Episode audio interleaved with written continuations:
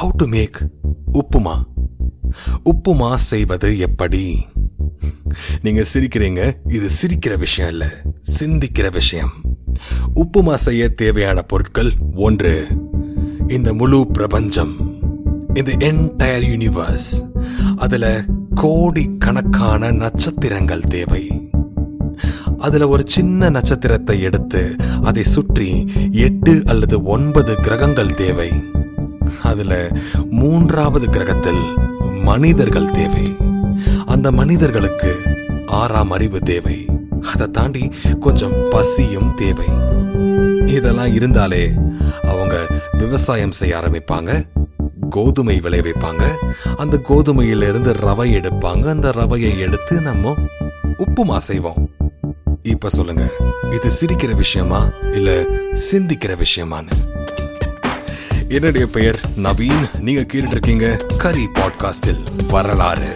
இந்த ஷோல இந்தியாவின் வரலாற்றை ஒரு முழு வரலாற்றின் பக்கத்தை சின்ன சின்ன கதைகளா உங்ககிட்ட சொல்றதுக்கு நான் ரெடி ஆயிட்டேன். அதை கேட்கறதுக்கு நீங்களும் ரெடி ஆயிட்டீங்க. ஸோ இன்னைக்கு without any further delay fourth episode of Vasco da Gama's journey to India கேட்கலாமா? So straight to the story.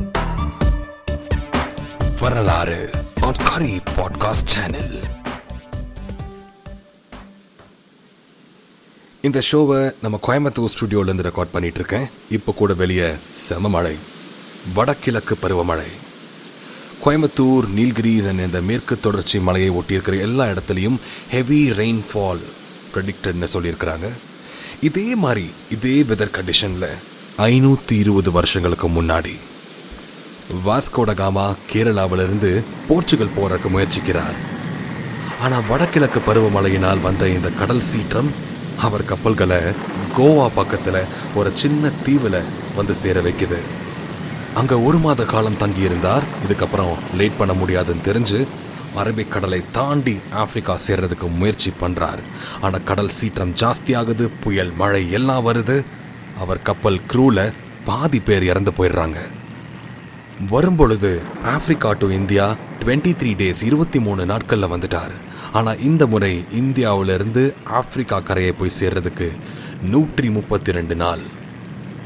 கடைசியா ஏழாம் தேதி ஜனவரி மாதம் ஆயிரத்தி நானூற்றி தொண்ணூற்றி ஒன்பது ஆப்பிரிக்கா கடற்கரையை வந்து அடைகிறார்.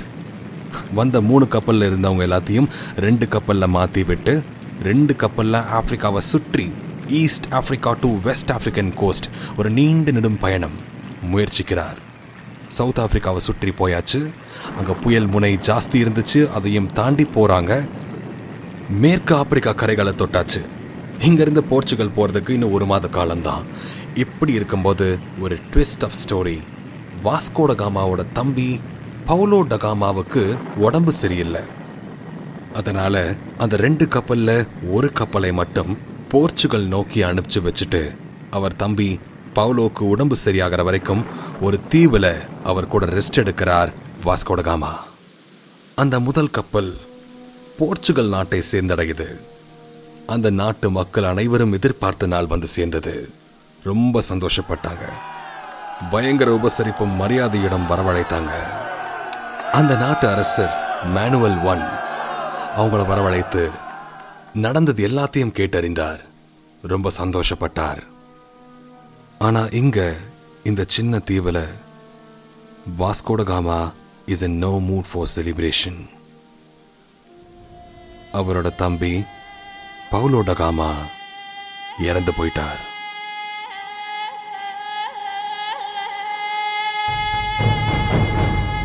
எல்லா கஷ்டத்திலையும் நஷ்டத்திலையும் கூட இருந்தவர் இப்ப கூட இல்லை.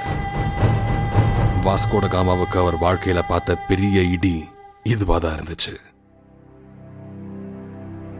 அடுத்த நாள் அவர் தம்பிய ஒரு தீவுல புதைச்சிட்டு இவரும் போர்ச்சுகல் நோக்கி கிளம்புறார். அங்க ஊரே கொண்டாடுச்சு. ஹீரோவா ட்ரீட் பண்ணுச்சு. ஆனா இவர் காதுக்கு இதுவும் விழல. சந்தோஷப்படுற நேரத்துல பயங்கரமா துக்கப்பட்டார். இந்தியாவை கண்டுபிடிக்க சென்ற பயணம். சோகத்துல முடிஞ்சாலும் போர்ச்சுகலுக்கு இதுவே வெற்றி. எப்படின்னு கேக்குறீங்களா? அதான் தங்க முட்டையிடுற வாத்து மாதிரி இந்தியாவுக்கு தான் வழி கண்டுபிடிச்சாச்சே. இந்தியாவுக்கு வழி தெரிஞ்ச அப்புறம் என்னெல்லாம் ஆச்சு தெரியுமா? இந்தியாவை தேடி போர்ச்சுகீசியர்களும் டச் நாட்டினவர்களும் பிரெஞ்சு நாட்டினவர்களும் வந்தாங்க. அவங்கள தொடர்ந்து ஆங்கிலேயர்கள் வந்தாங்க ஈஸ்ட் இந்தியா கம்பெனி என்ற முகவரியில்.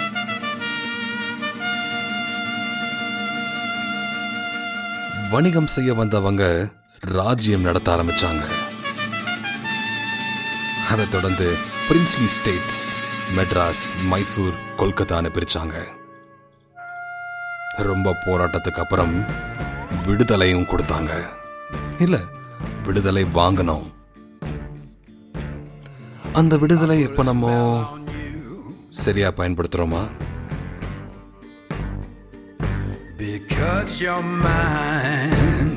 இந்த வாரத்தோட வாஸ்கோட காமாவின் பயணத்தின் கதைகள் முடிந்தது. மீண்டும் அடுத்த வாரம் ஒரு புதிய கதையோட உங்களை சந்திக்கிறேன். அண்ட் அந்த மீன் வாயில் நீங்க எனக்கு மெயில் பண்ணலாம். இந்த ஷோவை பத்தி உங்க அபிப்பிராயங்கள் என்னவா இருந்தாலும் எனக்கு அனுப்பலாம். C U R R Y P O D C A S T S at Gmail dot com currypodcast at gmail.com and remain IDK. See you. Bye bye.